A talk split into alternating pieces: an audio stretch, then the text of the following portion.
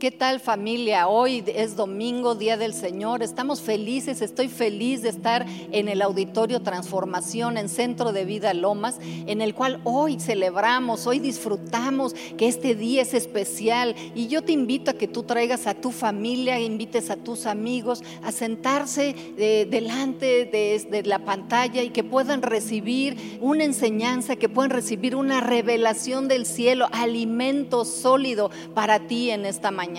Y Dios me, hablaba acerca de un tema que, como dicen algunos predicadores, les vuela el seso, pero a mí la verdad voló mi corazón. Y quiero compartir esto contigo. Hemos tenido enseñanzas los últimos domingos de verdad tremendas. El domingo pasado no se nos hablaba acerca de la unidad. Qué tema tan de verdad necesario para las familias, los matrimonios, en la iglesia, en el cuerpo de Cristo. Es un tema tan, tan profundo y tan necesario. Sabes, ahora tenemos también que aprender cómo mantener nuestras relaciones sanas y tantas cosas que estamos enfrentando cada día, tomar decisiones, cómo ser padres, cómo ser hijos, cómo ser empresarios, cómo ser trabajadores, cómo manejarnos en nuestro diario vivir. Y a veces es tanto el peso, a veces son tantas las responsabilidades que nosotros tenemos que yo decía, Señor, ¿cómo vamos a hacer esto? Yo le preguntaba a Dios, ¿cómo? ¿Cómo vamos a enfrentar, cómo vamos a seguir adelante en las diferentes responsabilidades que tú y yo tenemos. Y el Señor me llevaba a decirme, ¿quién es tu ejemplo? ¿Quién es tu modelo? ¿Tú eres discípulo de quién? Y eh, me llevó a unas escrituras aquí que están hablando acerca de cómo Jesús de verdad pasaba por circunstancias tan, tan especiales, porque a Jesús se le acercaba la gente, pues le, haciéndole tantas demandas, demandas de sanidad, demandas de, que se les enseñara. Ante los fariseos se presentaba y, sabes, los fariseos le cuestionaban todo lo que Jesús hablaba, lo que Jesús decía. Los enfermos le pedían misericordia para ser sanados. La naturaleza también desafiaba, se tuvo que levantar en la barca y, y declararle a esos vientos y esas tormentas que se calmaran y que hubiera paz. Venían los oprimidos y los necesitados a él para ser libres. El centurión le pedía, Señor, solamente di la palabra y mi siervo sanará. Sabes, eran demandas de las personas. Marta y María fueron con Jesús a pedirle que se acercara, que viniera a ver a su hermano que estaba enfermo. Enfrentó el rechazo de los y las burlas y al ver cómo los fariseos y los religiosos pedían su muerte, imagínate tú nada más o sea, todas esas demandas emocionales, mentales, espirituales que hacían de la vida de Jesús. Este tiempo también en el cual tuvo que enfrentar a lo que él venía a este mundo, a cumplir el propósito por el cual había sido enviado por el Padre aquí, que era poner su vida por ti, por mí, por la humanidad, para salvarnos. Entonces, imagínate, o sea, dice que el Señor fue tentado en todas las cosas, así como tú y como yo, pero Él no pecó. Pero toda esa presión que se ejerce sobre nuestras vidas todos los días, sabes, Jesús las llevó. Pero Él hacía cosas especiales, intencionales. Mira lo que dice aquí en Marcos 1.35. Y yo quiero leer estos versículos, pero no con el enfoque de la oración, sino con el enfoque de lo que Jesús hacía de apartarse. Marcos 1.35 dice, levantándose muy de mañana, siendo aún muy oscuro, salió y se fue a un lugar desierto y ahí oraba en Marcos 6, 46 dice, y después de despedir a todos los discípulos y a todas las multitudes, dice que los, eh, después de que los hubo despedido, se fue al monte a orar. Siempre buscaba lugares a donde estuvieran separados para estar solo.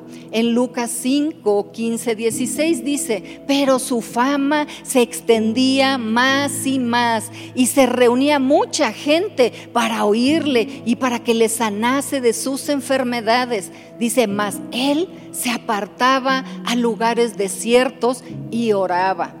En Lucas 6:12 dice, en aquellos días él fue al monte a orar y pasó la noche orando a Dios. Fíjate nada más en los distintos tiempos del día, el Señor era al amanecer muy temprano, al anochecer, a lo mejor eran veladas completas en oración, en estar en la presencia de Dios, buscando ser fortalecidos para cumplir todo lo que tenía que hacer, todas estas demandas que el mundo ponía sobre de él mientras él estuvo aquí en esta tierra.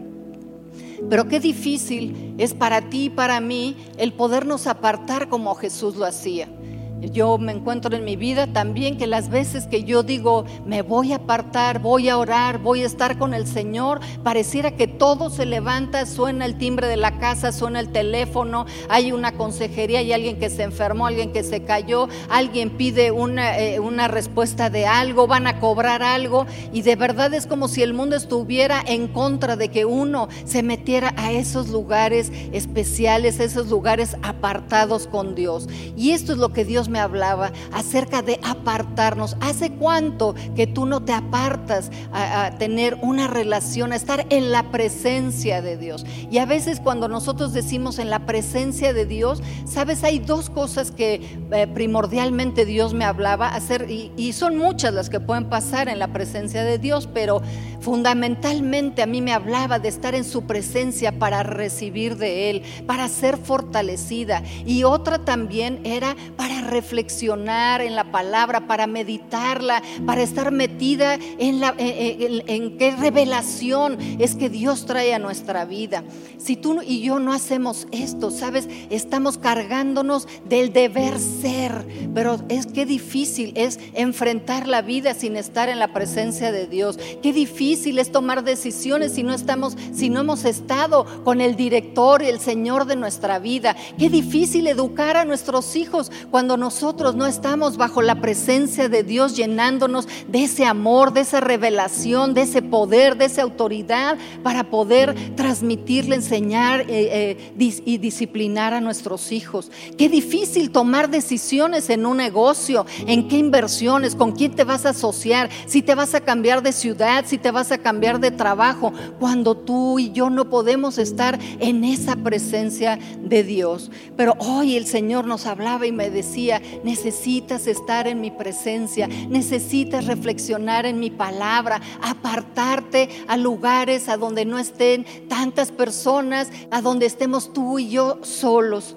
Y mira, y otra cosa, otro punto que le decía, sí Señor, pero algo me faltaba en la ecuación. Y el Señor me llevó a, a leer Apocalipsis dice en el verso 1, dice, escribe el, al ángel de la iglesia, el ángel era el mensajero de la iglesia en Éfeso, el que tiene las siete estrellas en su diestra, el que anda en medio de los siete candeleros de oro, y dice esto, o sea, el mensajero estaba hablando, hablándole a la iglesia de Éfeso, a donde el Señor había apartado y había separado esta iglesia para que tú y yo el día de hoy tuviéramos un referente. Y mira lo que dice aquí en el verso 3, dice, has sufrido y has tenido paciencia y has trabajado arduamente por amor de mi nombre y no has desmayado.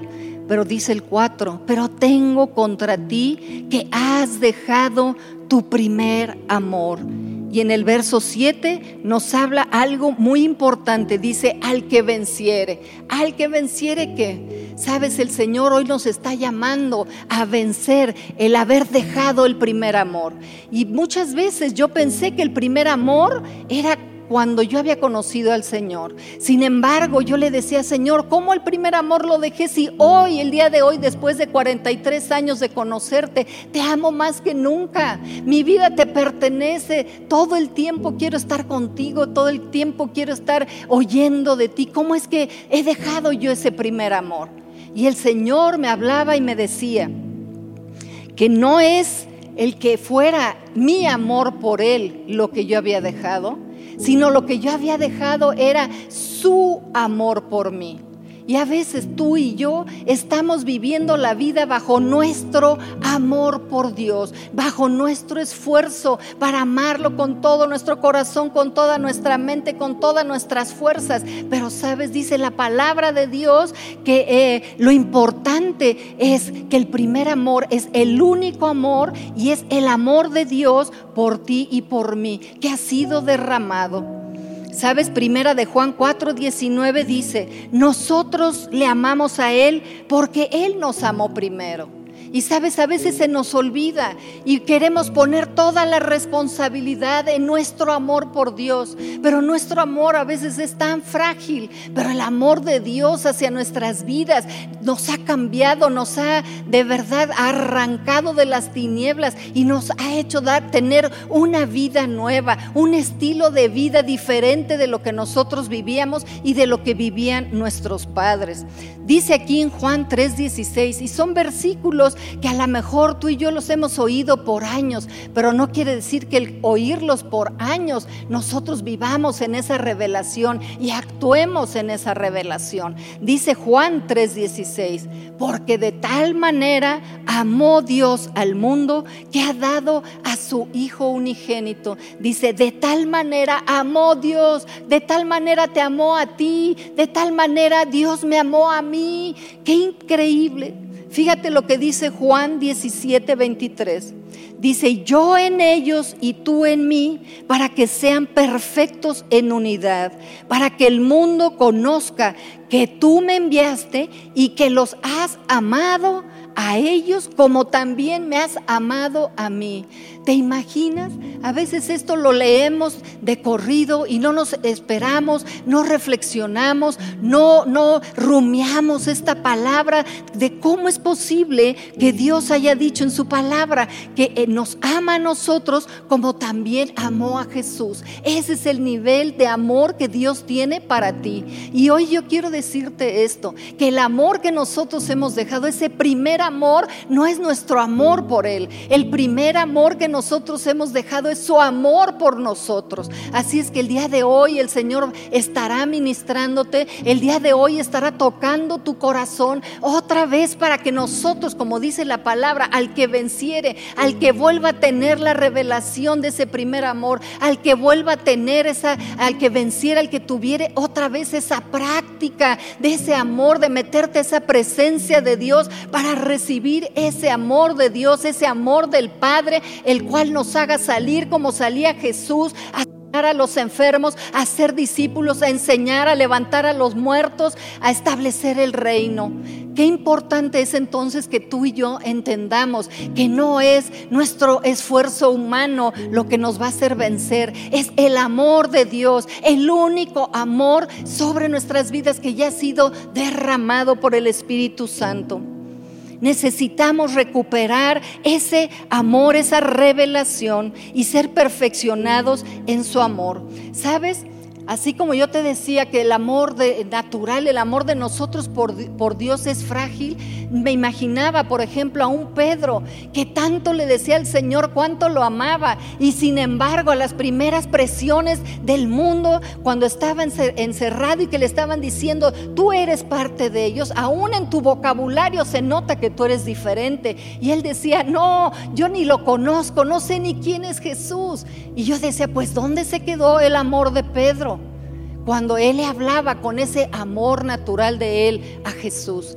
Sin embargo, tenemos otro ejemplo que es Juan. Y Juan es el discípulo amado. Y sabes, yo este día quiero decirte que seamos esos discípulos amados. Estamos hablando de ser discípulos y hacer discípulos. Por lo cual un discípulo el día de hoy tiene que ser el que se recuesta en su pecho, en el pecho del Señor Jesús, en el pecho del Padre, en el regazo, para estar recibiendo de esa fuente de poder, de esa fuente de amor inagotable, para que y yo podamos enfrentar las vicisitudes, los problemas, los enfrentamientos, los retos, los desafíos que cada día traen a nuestra vida. Dice Juan 21:20, y volviéndose Pedro, vio que le seguía el discípulo a quien amaba Jesús. Sabes, yo quiero ser ese discípulo a quien Jesús ama. Eso es lo que dice la palabra. Así es que tú no te sientas una persona que Dios no te ama, que Jesús no te ama. Sabes, tenemos que cambiar la ecuación. No es cuánto lo amo yo a Él, es cuánto me ama Él a mí, por cuanto yo entonces lo puedo amar. Él me amó primero, por eso es que yo puedo amarlo a Él. Necesitamos ser perfeccionados en el amor del Padre a su Hijo. Y cuando estaba, por ejemplo, Juan el Bautista, fíjate que Juan el Bautista cuando lo bautizó, que le decía, Señor, ¿cómo voy a hacer que yo te voy a bautizar a ti? Pero Jesús le dijo que se tenía que cumplir con toda justicia. Y cuando fue bautizado, dice que vino una voz y que dijo, este es mi Hijo amado Qué tremendo, esto para mí fue algo de verdad increíble. Sabes, al conocer al Señor y tener la revelación de ser hijos de Dios, sabes, esto nos da identidad, esto nos da propósito, esto nos hace habitar en familia. Pero sabes, hay una diferencia entre ser hijos y entre ser hijos amados de Dios. Y hoy es lo que yo quiero, que venga esa revelación a tu corazón, que no nada más seas un hijo con identidad, un hijo con un propósito, sino seas un hijo amado en quien Dios tiene complacencia. Sabes, el ser hijos amados nos hace más que vencedores. En Romanos 8:37 dice, antes en todas estas cosas somos más que vencedores por medio de aquel que nos amó, por lo cual estoy seguro de que ni la muerte, ni la vida, ni ángeles, ni principados, ni potestades, ni lo presente, ni lo porvenir, ni lo alto, ni lo profundo, ni ninguna otra cosa creada nos podrá separar del amor de Dios que es en Cristo Jesús Señor nuestro. Qué tremendas son estas palabras. Él nos habla de ser no nada más vencedor, dice más que vencedores, porque Él sabía el poder que había en ese amor de Dios por nosotros, de ese amor tan tenaz, de ese amor inagotable, de esa fuerza de su amor que nos llevaría a cumplir nuestro propósito aquí en la tierra. No son esfuerzos tuyos y míos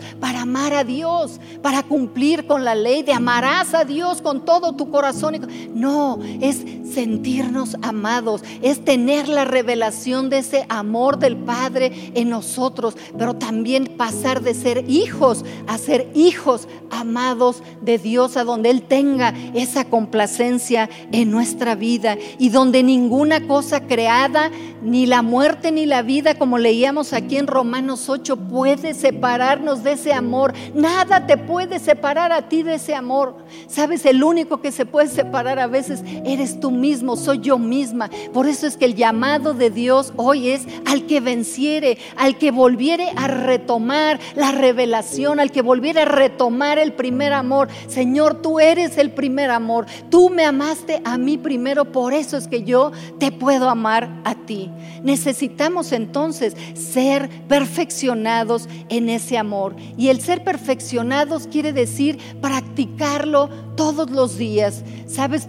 Si tú estás enamorado de alguien, si tú le dices nada más cuánto lo amas cada vez, cada una vez al mes, una vez a la semana, te aseguro que ese amor no, no va a florecer, ese amor no va a tener un retorno, no va a tener una respuesta. Entonces nosotros tenemos que estarnos apartando, necesitamos estar en la presencia de Dios para poder recibir ese amor del Padre, el cual nos haga hijos amados de Dios. Aquí en primera de Juan 4 16 al 19, dice, y nosotros hemos conocido y creído el amor que Dios tiene para con nosotros.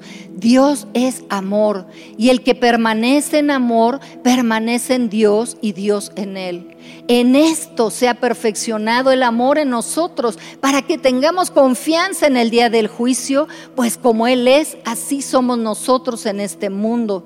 En el amor no hay temor, sino que el perfecto amor echa fuera el temor, porque el temor lleva en sí castigo, de donde el que teme no ha sido perfeccionado en el amor. En el 19, nosotros le amamos a Él porque Él nos amó primero. Así es que en este tiempo de tanto miedo, de tanto temor, de tanta inseguridad, nosotros tenemos que ir y refugiarnos y vencer todas aquellas cosas que nos apartan de ese amor del Padre, de ese amor de Dios, que es lo que nos sostiene, que es lo que nos fortalece, que es lo que, lo que nos empodera para poder vivir una vida cristiana para poder dar testimonio al mundo de que Él, el Señor, el Padre, mandó al Hijo a este mundo para salvar lo que se había perdido.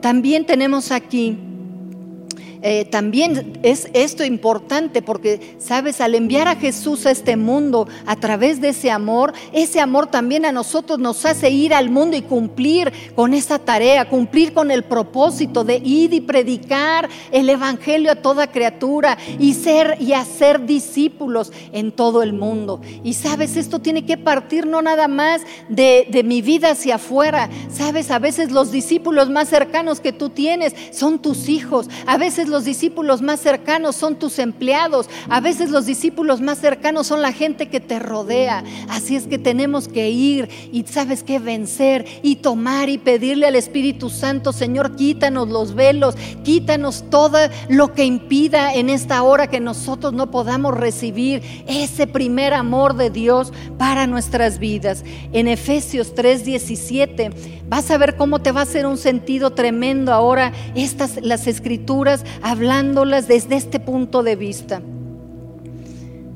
Aquí habla Pablo diciendo, por esta causa doblo mis rodillas ante el Padre de nuestro Señor Jesucristo. Él está orando para que venga esta palabra y sea revelado, dice en el 17, para que habite Cristo por la fe en nuestros corazones, a fin de que arraigados y cimentados en amor, seáis plenamente capaces de comprender con todos los santos cuál sea la anchura, la longitud, la profundidad y la altura y de conocer el amor de Cristo que excede a todo conocimiento, para que seáis llenos de toda la plenitud de Dios. Necesitamos la revelación del Espíritu Santo en este tiempo para vivir en esa plenitud de Dios. Dios nos lo puso en la palabra, nada más para que fuera algo bonito, un texto bonito y que nosotros no lo pudiéramos vivir. Sabes, el Señor lo puso ahí porque el Espíritu de Dios quiere revelarnos esa plenitud de Dios para que caminemos cada día de nuestra vida hasta que lleguemos con Él en esa plenitud. Seamos entonces esos hijos amados, caminemos en su amor no en tu amor hacia Él, sino en su amor hacia ti. Nuestra respuesta entonces está en ser perfeccionados en su amor, en el diario vivir, y de ahí saldrá la pasión, la fortaleza, el compromiso, el trabajo para Él. Y no será una carga tu casa de vida, no será una carga tu discipulado, no será una carga tu familia, porque ese amor te va a llenar de tal plenitud de Dios que vas a tener las respuestas, vas a tener el amor, vas a tener la sabiduría, vas a tener la fortaleza y lo que se requiera para enfrentar cada vicisitud y cada situación de cada día para ti. ¿Sabes? Dice la palabra, yo, quiero que tú repitas esto. Yo soy la expresión de Cristo aquí en la tierra.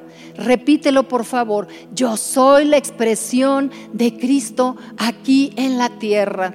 Dice segunda de Corintios 5:14, porque el amor de Cristo nos constriñe pensando esto, que si uno murió por todos, luego todos murieron. Sabes, la palabra constreñir quiere decir apretar, no soltar. Sabes que sujetarte de tal manera que no te puedas mover. Y eso es lo que Dios quiere hacer hoy. Eso es lo que el Espíritu Santo quiere hacer con tu vida. Aunque tú seas un hombre muy fuerte, aunque tú seas una mujer muy fuerte o aunque estés en una gran debilidad en este día o en una lucha tremenda, sabes, el amor de Dios sobre nosotros es lo que nos hace salir, lo que nos hace enfrentar, lo que nos hace movernos en esa fe que es la que vence al mundo, porque la fe sin el amor no funciona, tienen que ser dos ingredientes a la par. Así es que el día de hoy el Señor quiere que de verdad tú seas constreñido en ese amor, que tú seas llenado de ese amor, que vuelvas a ese primer amor del que nos habla aquí Apocalipsis 2, 3 y 4, a donde nosotros, al que venciere, que tú puedas vencer, que tú el día de hoy puedas decir, Señor, se me quitó una carga, se me quitó un peso, porque si es verdad, es tu amor por mí, es el amor que tú tienes por mí, el que me hizo amarte a ti, es ese primer amor tan fuerte por mí, que es lo que me hace servirte, es lo que me hace ir por las almas, es lo que me hace enseñar en la casa de vida, tener los discipulados, adorar a Dios en la alabanza, tener los ministerios de niños. No es un deber ser, es una respuesta que debe de estar en nuestras vidas por causa de que Él nos amó a nosotros primero. Y así es que yo quisiera que en esta mañana tú y yo recibiéramos ese perfecto amor de Dios, que nosotros podamos levantarnos y decir, no como la iglesia de Éfeso, al que venciere. Y no sabemos si vencieron o no vencieron, pero dice aquí que al que venciere, al que venciere se le dará. Dice, el que tiene oído, Oiga lo que el Espíritu dice a las iglesias. Al que venciere le daré de comer del árbol de la vida. El Señor nos va a dar de comer del árbol de la vida. Dice al que venciera, al que tenga ese amor, ese primer amor en nuestros corazones. Ahí es a donde está la victoria. Ahí es a donde nosotros, tú y yo, somos más que vencedores. Así es que en esta mañana yo no me quiero alargar ni quiero darle vueltas a lo mismo que Dios puso en mi corazón. Que es que el que tú hoy le pidas a Dios, que venga esa revelación, que descanses y traiga ese reposo a tu vida, el saber que no es un esfuerzo en amar a Dios, sino es una gracia sentarnos en su presencia de una manera activa para recibir ese amor de Dios a través de su palabra, a través de reflexionarla, a través de leerla, a través de comerla, a través de estar eh, tiempos también a lo mejor en silencio recibiendo, siendo impartidos por esa naturaleza y esa esencia de Dios a nuestras vidas. Así es que yo te voy a pedir ahí tú que estás en tu casa que si cierres tus ojos hoy en esta mañana y que le permitas al Espíritu de Dios ministrarte, que sueltes y que le digas, Señor, perdóname porque he hecho tantos esfuerzos por amarte, pero no es así. Hoy quiero vencer, hoy quiero ser más que vencedor, Señor, y reconocer que sí he perdido ese, ese primer amor, pero que hoy me decido otra vez a recibirlo, a vivirlo diariamente, a ser perfeccionado en ese ese perfecto amor de Dios que echa fuera el temor de nuestras vidas y para que nosotros podamos andar en este mundo como Jesús anduvo. Así es que te voy a pedir que tú cierres tus ojos y trata de apartarte, aunque sea internamente, a lo mejor habrá ruidos en tu casa, distracciones, pero empecemos a practicar, empecemos a perfeccionarnos en ese amor de Dios. Así es que cierra tus ojos y vamos a escuchar este tiempo tiempo de adoración, de alabanza,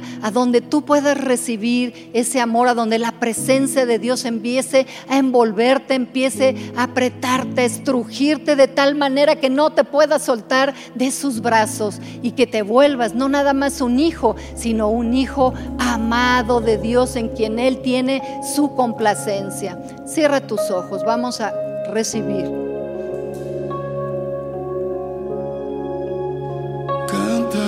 Siempre, siempre, cantaré por siempre. Oh, tú me amaste primero.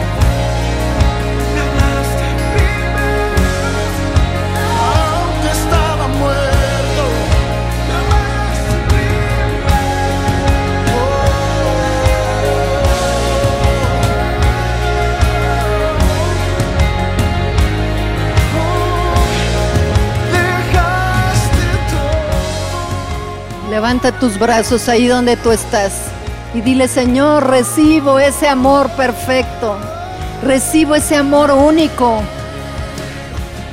Tú me amaste primero, por eso es que estoy aquí sentada o sentada escuchando tu palabra.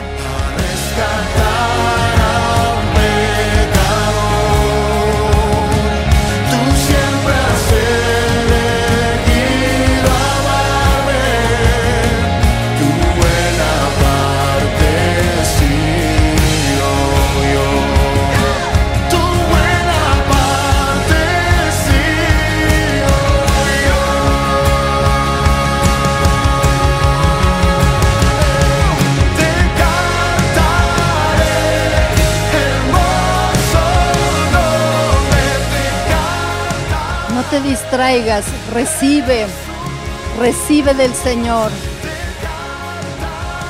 Hoy el Padre está en tu casa. Hoy el Padre mismo es el que te está ministrando. El Espíritu de Dios hoy está revelando, te está corriendo esos velos a donde había tanto peso, tanta carga, que hoy ese reposo de Dios viene a tu vida, viene a tu casa, viene a tu familia. No te distraigas. Tenemos que practicar, tenemos que ser perfeccionados, porque yo no quisiera que nada más se quedara como un bonito mensaje sin practicarlo. Así es que sigue con tus ojos cerrados, permítele a Dios que invada tu corazón, permítele a Dios que entre a tu hogar, permítele a Dios que cambie la atmósfera de tu casa, de tu familia, de tu vida.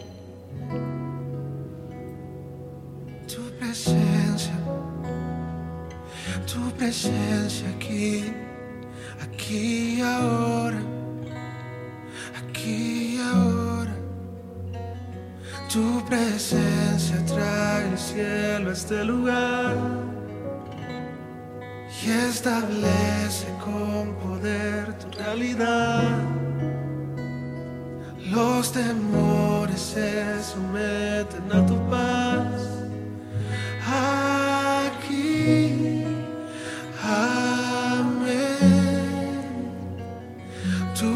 Presencia trae el cielo este lugar y establece con poder tu realidad.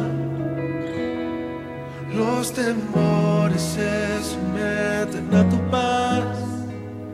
Aquí, amén. Hoy en esta hora el Señor quiere quitar de tu corazón toda esa ansiedad ese amor inagotable de Dios, hoy está quitando todos esos temores, ese perfecto amor de Dios.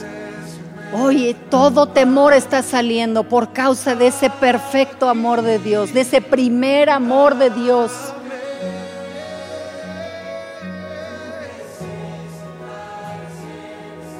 Hoy el Señor está trayendo el cielo a tu casa.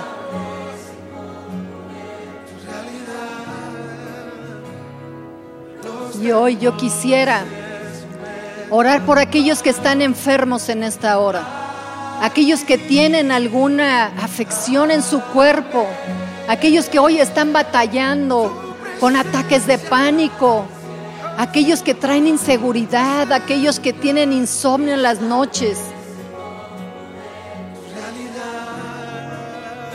Si tú estás enfermo, hoy en este día permítele que ese amor de Dios venga tu cuerpo y quite todo dolor, que quite toda disfunción, que todo el temor de tu vida salga en, este, en esta hora por causa que ese amor de Dios te está constriñendo, no te está dejando. Espíritu de revelación, ven hoy a las vidas de mis hermanos. Declaro la sanidad de sus cuerpos. Declaro, Señor, que hoy todo lo que esté muerto, lo que esté seco, Señor, que todas las luchas, todas las batallas, todas las complicaciones, Señor, todas las decisiones que se tengan que tomar en los negocios, Señor, toda, Señor, esa vida vacía internamente hoy se llena de tu amor para ser esos padres, para ser esas madres, para educar a sus hijos en la palabra. Hoy ese amor perfecto de Dios hace que no salga la contienda, la división, el divorcio, las groserías, las maledicencias. Ese amor de Dios que nos constriñe, sabes que no te va a permitir que sabes que empieces a tomar alcohol para olvidarte de todas las presiones. Ese amor perfecto de Dios es lo que va a hacer que dejes de fumar, que salga esa ansiedad de tu vida. Aleluya. Hoy declaramos que ese amor de Dios, el primer milagro fue el que el Señor nos amara a nosotros primero. Y sabes, los milagros siguen a ese amor, así como todas las señales y los prodigios seguían a Jesús a donde él iba. Hoy declaro que la palabra de Dios, que ese amor perfecto de Dios, hace que tú recibas hoy la porción, la provisión que tú necesitas. Si es sanidad, si son recursos económicos, si son relaciones sanas, si es en el matrimonio, si es en la casa de vida, si es en el discipulado, hoy el Señor está trayendo vida. Hoy el Señor nos está haciendo descansar, nos está haciendo reposar, porque es la iglesia la que tiene la salida, la solución para todos los problemas de la humanidad, para los problemas que hoy estamos enfrentando, no nada más en esta nación, sino en las naciones de la tierra. Ciertamente no sabemos cómo van a venir las cosas, pero tenemos que afianzarnos y estar en esa seguridad, en esa, firmeza, en esa convicción de ese poder, del amor inagotable de Dios por ti y por mí. Y recuerda que nosotros le amamos a Él porque Él nos amó primero. Bendiciones.